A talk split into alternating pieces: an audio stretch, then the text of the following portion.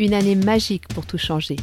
Le podcast de Nathalie et Néophime qui va vous donner envie de tout révolutionner dans votre vie et de réaliser enfin vos rêves. Notre mission ? Vous donner un maximum de pistes pour vous permettre d'oser vous lancer dans l'aventure et franchir les étapes une à une dans la joie et la bonne humeur.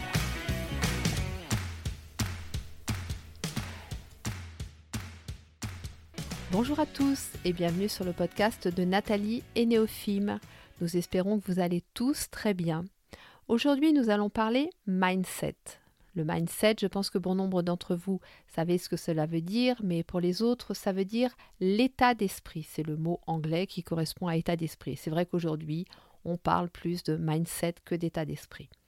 Et vous avez dû voir dans le titre que je vous proposais d'avoir le mindset de Gandhi. Donc, je vous expliquerai pourquoi j'ai choisi Gandhi et pourquoi ça me paraît intéressant d'avoir un état d'esprit basé sur ce que cet homme a apporté à l'humanité. Nous allons voir ensemble ce que c'est qu'un bon mindset et si c'est vraiment une priorité. Et ensuite, je vous listerai les points comme je le fais dans pratiquement tous les podcasts, tous les points sur lesquels vous pouvez travailler pour justement fortifier ce mindset et surtout ne pas vous créer un mindset pour être absolument dans la performance, mais plutôt pour être dans la motivation et le bien-être. Alors, qu'est-ce que c'est qu'un bon mindset ? Eh bien, en fait, c'est un état d'esprit qui permet de rebondir quand les éléments se déchaînent. Vous savez, l'image du roseau dans la fable de La Fontaine, le roseau qui plie quand il y a une tempête et qui se relève à la fin de la tempête. Eh bien, c'est vraiment ça, avoir pour moi un bon mindset. Et est-ce que c'est une priorité ? Eh bien, je vais vous faire une réponse de Normand. Oui et non.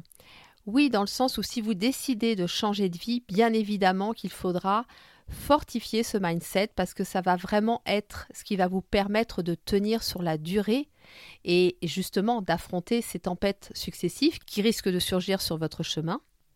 Mais en même temps, avant de se lancer justement dans ce changement de vie, eh bien, il me paraît important quand même de vous assurer que vous avez un bon équilibre. Un bon équilibre au niveau corps, âme, esprit.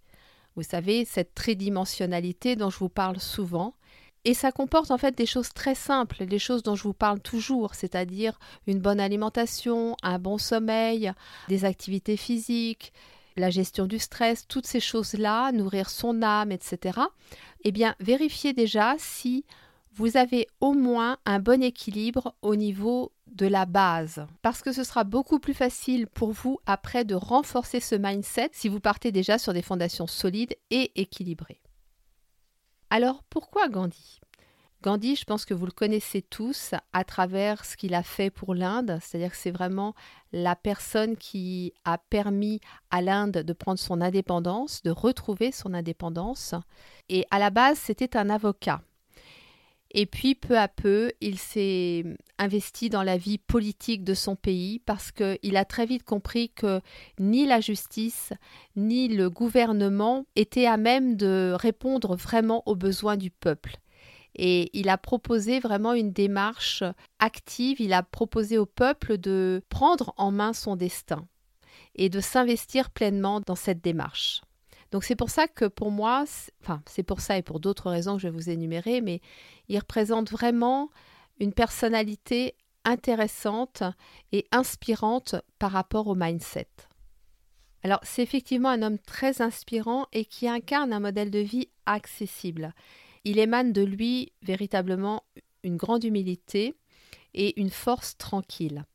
Alors il n'est pas parfait et je vous invite d'ailleurs à regarder le film qui porte son nom, Gandhi, qui est très intéressant parce qu'on voit bien à travers ce film qu'à de nombreuses reprises dans sa vie, il n'a pas toujours eu des attitudes justes, qu'il n'a pas toujours fait les bons choix, mais à chaque fois, il a su avoir cette attitude de remise en question et de réajustement. Et ça, je trouve aussi que c'est très intéressant. Il y a aussi autre chose que j'admire énormément chez cet homme, c'est cette foi qu'il a en l'homme, en la vie et en Dieu. Et ça, on sent vraiment que ça le porte régulièrement dans toutes les étapes de sa vie. Il a une réelle ouverture du cœur. Et vous savez, cette ouverture du cœur dont je parle par rapport à l'écoute active, celle qui permet de nous mettre à l'écoute des besoins des autres, eh bien, il a vraiment cette capacité-là, cette faculté-là. Et d'ailleurs, quand son pays est devenu indépendant, il a vraiment essayé de tenir compte des besoins du peuple indien dans son intégralité. Ce peuple était constitué d'hindous et de musulmans, et c'est lui qui a vraiment été le médiateur aussi entre ces deux parties de la population indienne. Et c'est bien évidemment le père de la communication non violente en Inde et aussi et surtout de la résistance non violente. C'est vraiment ça qui lui a permis d'obtenir l'indépendance de son pays. Et il a d'ailleurs été énormément inspiré par Tolstoï. Si vous vous intéressez à la communication non violente, les écrits de Tolstoï sont vraiment imprégnés de ça. Ils étaient en contact et il s'est énormément inspiré de cet homme-là. Voilà, tout ça pour vous dire que pour moi, c'est vraiment un modèle pour avoir un bon mindset parce qu'à la fois, il a cette détermination, mais en même temps, il sait se poser, il sait se remettre en question, il sait réajuster ses objectifs. Donc, il a vraiment toutes les qualités pour aller très loin. Alors maintenant, si vous êtes prêts, eh bien, je vais vous proposer un petit peu tout ce que vous pouvez faire, tout ce sur quoi vous pouvez travailler pour avoir ce mindset. La première chose, vraiment, pour moi la plus importante, c'est de prendre l'habitude de passer du temps de qualité avec soi-même. C'est vraiment la priorité. Mais attention, pas du temps pour ressasser ou ruminer, pour être dans un mental hyperactif.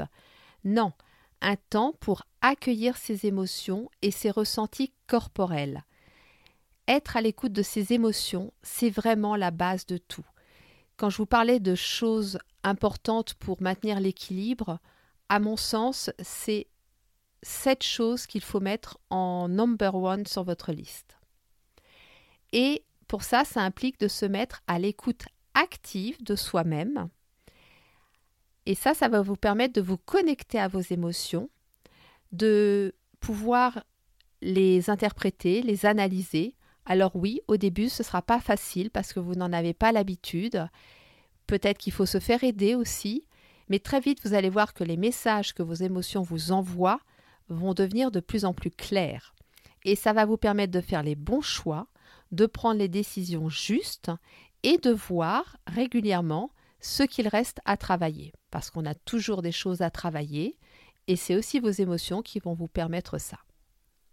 Alors prendre l'habitude de passer du temps de qualité avec soi-même, ça peut passer par des choses à la fois très simples, à la fois très folles, à la fois très insolites, mais du moment que vous sentez que ça vous fait vraiment du bien, que c'est vraiment de ça que vous avez besoin, alors ne vous privez pas.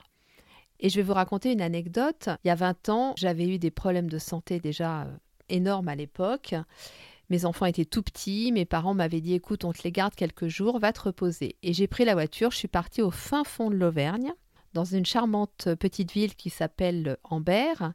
Et quand je suis arrivée en fin d'après-midi, je me suis posée toute seule sur un banc, au milieu d'une place. Et là, je n'ai pas bougé.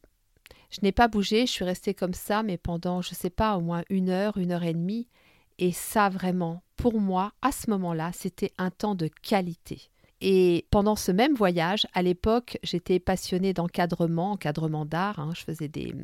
J'encadrais des tableaux. Et j'avais mis tout le matériel dans la voiture. Quelques jours plus tard, j'ai trouvé une aire de pique-nique en pleine montagne, au bord d'une route sinueuse. Et je me suis posée, j'ai sorti tout mon matos et je me suis mise à faire l'encadrement pendant tout un après-midi. Et c'était un truc complètement insolite. Il y a peut-être 2-3 voitures qui sont passées, qui ont dû se dire « Mais qu'est-ce qu'elle fait avec ces règles de 1 mètre, ces cartons qui font 120 sur 60 ?» Enfin bon, bref, vous imaginez un petit peu le bazar que j'avais mis sur cette table. Mais vraiment, pour moi, ça m'a permis de me réancrer. Vous savez, le fait de travailler la matière, ça je vous l'avais dit aussi, c'est vraiment un bon moyen pour se réancrer. Et ça, pour moi, c'était un vrai temps de qualité. Alors oui, c'était complètement insolite. Je ne sais pas qui aurait eu l'idée de faire ça, mais je m'en foutais en fait. J'étais bien, j'avais envie de ça, dans ce contexte-là, et je l'ai fait. Donc voilà, offrez-vous des parenthèses comme ça, complètement insolites, on s'en fout, faites-vous du bien, c'est vraiment ça qui va vous apporter l'énergie pour nourrir ce mindset. Ensuite, la chose très importante, c'est de cultiver le lâcher-prise et la confiance. Ça, c'est vraiment les deux carburants du mindset. C'est vraiment ça qui va vous permettre aussi de tenir sur la durée. Bien évidemment, quand on parle lâcher prise et confiance, alors je parle confiance en soi, confiance en les autres, confiance en la vie. Oui, c'est toujours les choses sur lesquelles on a constamment à travailler et on doit très souvent y revenir parce que même quand c'est acquis, il ne suffit de pas grand-chose pour que, à nouveau, il faille retravailler dessus. Donc, ça sous-entend travailler sur les peurs, sur les croyances limitantes, sur les blocages. Quand on sent qu'il y a vraiment des grosses difficultés à lâcher prise, eh bien, c'est très souvent qu'il y a des peurs cachées derrière. Donc, c'est important de les identifier. Ou alors, ça peut être aussi parce qu'on tire un avantage à cette situation. Alors, petit exemple tout simple, la mère de famille qui veut absolument faire le ménage ou entretenir la maison elle-même, il y a un besoin de contrôle. Et derrière ce besoin de contrôle, il peut effectivement y avoir de l'anxiété, avoir peur de perdre sa place, son statut de mère, voilà, plein de choses comme ça. C'est parfois sur des petites choses où on sent qu'il y a de la résistance, on a vraiment du mal à lâcher prise. Eh bien, allez voir déjà si cette attitude que l'on a n'est pas là pour nous maintenir dans une situation confortable pour nous. Alors, je dis confortable entre guillemets parce que la plupart du temps, à long terme, elle ne l'est pas. Mais sur le moment, c'est plus facile pour nous de réagir comme ça que de se remettre en question. Alors, ça passe aussi, le lâcher-prise et la confiance, ça passe aussi par faire le deuil de nos habitudes de vie qui nous bloquent en nous surprotégeant. Vous savez, le fameux ego. L'ego, lui, il est là pour nous surprotéger constamment. Donc, qu'est-ce qu'il va faire ? Il va nous maintenir dans des habitudes de vie qui ne nous feront pas prendre de risques. Donc, ça aussi, essayez peu à peu de les identifier et de les éliminer. Le lâcher-prise et la confiance, pour moi, c'est vraiment passer par la sophrologie, la méditation et l'astrologie. Ce sont les trois outils qui m'ont vraiment permis de travailler en profondeur sur ces deux capacités-là. Pour plusieurs raisons, parce que la sophrologie et la méditation m'ont vraiment permis de m'ancrer dans le présent, dans l'instant présent, mais aussi en même temps, petit à petit, me reconnecter à mon corps, arriver à interpréter les messages qu'il m'envoie, les messages que mes émotions m'envoient, et tout ce travail, en fait, s'est fait à travers la sophrologie. Quant à l'astrologie, en fait, c'est plus au niveau énergétique où je sentais régulièrement qu'il y avait des choses, des courants énergétiques qui passaient en moi, qui parfois me déstabilisaient ou qui m'obligeaient à travailler en profondeur sur quelque chose, donc qui amenait un inconfort. Eh bien, en suivant les astres, les énergies des astres, j'ai pu mieux comprendre ce sur quoi je devais travailler, à quel moment. L'idée, en fait, et ça, je trouve ça super intéressant, c'est toujours de ne pas tout faire en même temps parce que, d'abord, on ne peut pas, c'est extrêmement fatigant, mais je trouve ça sympa d'avoir, entre guillemets, un calendrier et de se dire, bon, là, ça va être plus favorable de travailler sur telle peur, sur telle croyance, sur tel blocage. Ensuite, ce sera plus favorable de travailler sur autre chose. Voilà, d'avoir un petit peu ce parcours, ce planning, en fait, de travail. Alors bien sûr, quand j'ai commencé, je ne connaissais pas toutes les planètes, je ne connaissais pas tout ça, mais je me suis déjà beaucoup fiée à la Lune et rien que ça, déjà, ça m'a énormément apporté. Et puis peu à peu, effectivement, j'y ai ajouté toutes les connaissances que j'ai acquises et ça enrichit encore davantage les informations que j'ai et du coup le parcours que je peux suivre.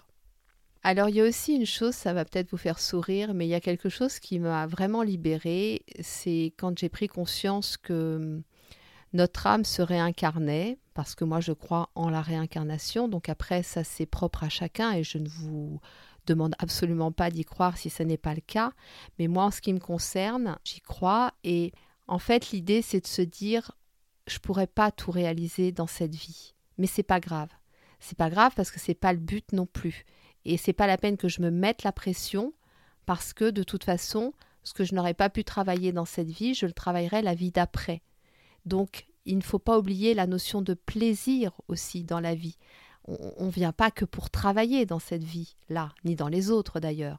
On vient aussi pour vivre des choses agréables, pour vivre des moments de bonheur, pour partager des choses avec les gens qu'on aime. Donc, c'est vrai qu'au bout d'un moment, si on se focalise trop sur la mission de vie, sur ce qu'on doit travailler, sur être plus performant, sur vivre moins de moments d'inconfort, on en oublie les moments de plaisir. Voilà, donc c'est pas grave, on va à notre rythme. Si on n'a pas tout réalisé dans cette vie-là, eh bien il y a la suivante, et encore la suivante, et encore la suivante. Je vais revenir un petit peu sur la confiance en soi. Pour moi, la confiance en soi, elle va être favorisée si on privilégie un entourage bienveillant, motivant, stimulant et inspirant. Donc vraiment, faites attention aux gens qui gravitent autour de vous, même sur les réseaux sociaux, c'est important. On n'y pense pas forcément, mais c'est vraiment important. Faites attention à ça parce que vraiment, ça va jouer sur votre mindset, sur votre état d'esprit. Et on l'a très bien vu au début du confinement pour le coronavirus. Il y avait clairement au départ une espèce d'énergie très négative sur les réseaux sociaux et je crois que ça a affecté énormément de monde. Et moi, je sais que c'est le moment que j'ai choisi pour faire un très grand ménage et revoir justement cet entourage, toutes ces personnes qui gravitaient autour de moi parce que j'avais besoin de personnes bienveillantes, de personnes motivantes, inspirantes. Donc vraiment privilégier aussi ça. Et pareil pour l'environnement. L'environnement dans lequel vous évoluez va forcément avoir un impact sur votre mindset. Donc c'est vraiment aussi important de prendre soin de ça. Alors on ne choisit pas toujours notre environnement, mais si on est dans un environnement qui n'est peut-être pas forcément hyper propice, hyper réconfortant, eh bien vous pouvez vous créer un petit coin, votre petit coin à vous, où là, effectivement, vous allez faire en sorte que vous vous sentiez bien dans cet environnement. Je pense tout simplement à une chambre. Si vous avez juste une chambre, même si vous êtes dans un quartier où il y a beaucoup de bruit, si vous avez des voisins qui font du bruit, je sais que ce n'est pas agréable, mais essayez de privilégier un petit cocon chez vous. Essayez de faire en sorte que cet environnement soit aussi favorable à votre mindset. Et pensez aussi à expérimenter. Effectivement, on a beaucoup plus confiance en soi, même en les autres, quand on expérimente les choses. Donc parfois, ça peut suffire à ce que vous vous rendiez compte que oui, vous êtes capable. Voilà. Et n'oubliez pas, pour la confiance en la vie, que tout est juste, tout est toujours juste. Même si sur le moment, on a du mal à l'intégrer, à le percevoir, tout est toujours juste. Alors le troisième point, c'est trouver le juste équilibre, mais pour vous, pas pour les autres. Ça, c'est super important. C'est super important de vous poser et de vous dire qu'est-ce qui correspond pour moi au juste équilibre. Donc, l'idée, c'est toujours de calmer le mental, d'activer son intuition et de nourrir sa spiritualité. Alors, je vais vous donner un petit exemple pour justement vous expliquer pourquoi je dis trouver le juste équilibre pour vous. Et vous expliquer aussi comment calmer votre mental, parce que ça, c'est peut-être la chose la plus difficile à faire. Rassurer ce fameux ego qui est toujours là à vous surprotéger. Quand j'ai eu mon cancer, on m'a proposé une chimiothérapie. Et il y a un moment donné où j'ai pris la décision, alors cette chimiothérapie était proposée à titre préventif, et j'ai pris la décision de ne pas la faire. Mais autant vous dire que ça a été une grosse bataille entre mon intuition et mon ego. Ils étaient tous les deux en opposition. Et à un moment donné, j'ai compris qu'il fallait que je le rassure, cet ego. Et pour le rassurer, qu'est-ce que j'ai fait? J'ai dit oui, ok, je ne vais pas faire la chimio. Mais par contre, je vais faire plein de choses à côté. Je vais revoir mon alimentation. Je vais travailler encore sur la gestion de mon stress. Je vais continuer à travailler sur mes peurs, sur mes blocages, sur toutes ces choses-là. Je vais aussi faire attention à avoir une activité physique régulière. Je vais faire attention à bien nourrir ma spiritualité. Bref, toutes ces choses qui sont super importantes dans la maladie, Eh bien voilà, l'ego, je lui ai dit oui, ok, on ne prend pas l'option chimio, mais il y a toutes les autres options qui sont là, et celles-là, on va les choisir. Et ça a été direct, hein. Ça l'a calmé direct. Il a dit ok, je vous fais confiance, et hop, on est parti, et ça s'est super bien passé. Donc vous voyez, c'est pas très compliqué de le rassurer, ce mental. Il faut avoir juste une démarche cohérente, c'est-à-dire que quand on fait un choix, eh bien il faut que ce choix soit basé sur des arguments cohérents. Et d'ailleurs, ça n'a pas rassuré que mon mental, ça a aussi rassuré tous les soignants qui s'occupaient de moi. Donc voilà, la preuve que c'est vraiment à travers des arguments cohérents que vous pourrez le rassurer et que du coup, vous trouverez le juste équilibre, mais ce sera le juste équilibre pour vous. Parce que moi, ce choix-là, je ne l'ai pas fait pour les soignants. Si je l'avais fait pour les soignants, je n'aurais pas fait ce choix-là. Je l'ai vraiment fait pour moi, par rapport à moi. Donc, c'est vraiment important de tenir compte de ça. Et oui, c'est important d'écouter les conseils, ce que j'ai fait d'ailleurs à ce moment-là, mais il faut les approuver avant de les mettre en pratique. Bien réfléchir, vous dire, bon, ok, j'écoute ce qu'on me dit, mais est-ce que moi, vraiment, ça va m'apporter quelque chose de positif? Est-ce que ça me correspond vraiment? Et une fois que vous avez fait ça, c'est oui ou c'est non. Et là, vous faites vos choix en conséquence. Et vous serez dans le juste équilibre. Alors ensuite, qu'est-ce qu'on fait? On planifie et on passe à l'action. Avec des objectifs clairs et précis, ça c'est super important. Et moi, je vous invite vraiment à commencer par des petites actions. Y aller progressivement. Alors, je ne vais pas redévelopper tout ça parce que je vous en parle très longuement dans le podcast numéro 4, se fixer les bons objectifs, et le podcast numéro 6 avec 2 outils magiques qui ont changé ma vie. Donc, je vous invite à réécouter ces podcasts où vous aurez tous les détails pour cette étape. Ensuite, une fois que vous aurez fait ça, ce qu'il va falloir faire, c'est veiller à entretenir tous les points qui nourrissent votre mindset. Parce que oui, effectivement, une fois que tout sera en place, vous serez au début de votre changement de vie avec un super mindset, un super état d'esprit, un mental d'acier. Et puis petit à petit, voilà, il y a des choses qui vont apparaître, des soucis qui vont se présenter. Et puis des obstacles et des choses comme ça qui vont mettre à rude épreuve votre mindset. Et donc, ce sera à vous. Un petit peu, vous savez, comme le contrôle technique qu'on fait pour nos voitures tous les 2 ans.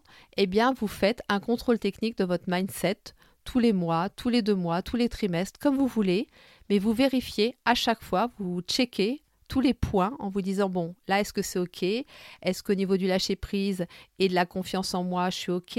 Est-ce qu'au niveau de mon équilibre corps, âme, esprit, je suis OK? Enfin, voilà, vous reprenez tout petit à petit et vous vérifiez. Alors, s'il y a une rechute, je vous en prie, soyez indulgent et bienveillant avec vous-même. Effectivement, il faut être lucide en vous disant, bon, si j'ai négligé un point, pourquoi je l'ai négligé? Qu'est-ce qui s'est passé? Mais on reste indulgent avec soi-même. Parce que le choix que l'on a fait de changer de vie, c'est courageux. Et c'est pour ça qu'il faut être indulgent avec soi-même, qu'il faut être bienveillant.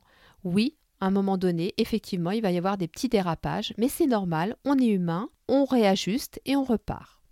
Et en ce qui me concerne, personnellement, il n'y a pas si longtemps que ça, effectivement, j'ai eu un petit dérapage pendant le confinement au niveau de mon alimentation. Comme je me nourris, moi, énormément d'aliments crus, de fruits et de légumes, que petit à petit, là où j'habite, on a commencé à avoir des problèmes d'approvisionnement au niveau de la fraîcheur, eh bien, très rapidement, j'ai senti que ça n'allait pas et mon corps m'a fait savoir que ça n'allait plus, ça ne correspondait plus à ses besoins. Et j'ai été obligée, effectivement, de réajuster. Alors, j'ai dû attendre la fin du confinement, bien évidemment, mais je suis allée au marché direct et j'ai acheté plein de fruits et légumes de qualité parce que c'était essentiel pour maintenir ce bon équilibre de vie et, du coup, le bon mindset. Mais voilà, j'avoue que j'ai pas forcément fait l'effort pendant le confinement aussi de veiller, d'être hyper attentive à mon alimentation. Mais en même temps, c'était pas grave, quoi. Je veux dire, la situation était telle que, oui, de temps en temps, j'ai eu besoin de manger une pizza, j'ai eu besoin de manger des trucs comme ça. Et tant pis, c'est normal et j'ai pas à me flageller pour ça. Alors, je vous ai fait un petit peu le tour de ce qui, à mon sens, est important pour avoir un bon mindset. Ce que je voulais vous dire, c'est que ça me paraît important pour une étape ou toute de se faire accompagner par un coach ou un thérapeute ou un accompagnant spirituel, parce que c'est vraiment un investissement pour l'avenir. Une fois que vous aurez vraiment listé tout ce qui est important pour vous pour avoir un bon mindset, eh bien ça va vraiment s'imprimer dans vos gènes et ça deviendra systématique, automatique. Même si de temps en temps vous serez obligé de réajuster parce qu'il y aura des petits dérapages, vous saurez, une fois que vous aurez acquis ce qui constitue ce mindset, eh bien c'est un petit peu comme la liste de vos valeurs en fait. Vous savez, une fois que vous avez la liste de vos valeurs, eh bien vous pouvez vous y référer régulièrement et peu à peu ces valeurs elles sont là, vous les connaissez, vous n'avez plus besoin d'y revenir. Là c'est pareil, vous savez exactement de quoi vous avez besoin pour être dans un bon état d'esprit, pour pouvoir enclencher des changements dans votre vie, pour pouvoir concrétiser des projets. Voilà, il vous suffira juste de vous dire pour y aller, j'ai besoin de ça, de ça, de ça, et ce sera fait. Donc n'hésitez pas à vous faire accompagner. Moi, c'est quelque chose que j'ai fait à plusieurs reprises et je vous assure que je ne l'ai jamais regretté parce qu'aujourd'hui, je sais exactement de quoi j'ai besoin. Quand il y a un problème, je sais exactement d'où ça vient, ce qui manque, ce que je dois réajuster. Et voilà, du coup, ça me permet de concrétiser des projets beaucoup plus rapidement, de manière beaucoup plus solide. Et bien sûr, si vous en avez besoin, vous trouverez sur le site neofime.com tous les accompagnements que nous proposons. Ces accompagnements sont complètement personnalisable, donc n'hésitez pas à nous contacter et on vous dira ce que l'on peut vous proposer, comment on peut le faire. Parfois, il suffit juste d'une séance, c'est vraiment, ça peut se faire très rapidement, mais je vous assure que ça vaut vraiment le coup de le faire parce que c'est quelque chose d'essentiel pour vous apporter la motivation, la détermination et toutes ces choses qui sont vraiment essentielles pour avancer. Et d'ailleurs, je voulais finir par une citation de Gandhi qui vraiment résume très bien tout ça. La différence entre le possible et l'impossible se trouve dans la détermination. Et c'est pour cela qu'il faut absolument avoir un bon mindset. J'espère que ce podcast vous aura plu. Néophime et moi, nous vous souhaitons une très belle journée. Nous vous envoyons plein d'amour et nous vous disons à la semaine prochaine.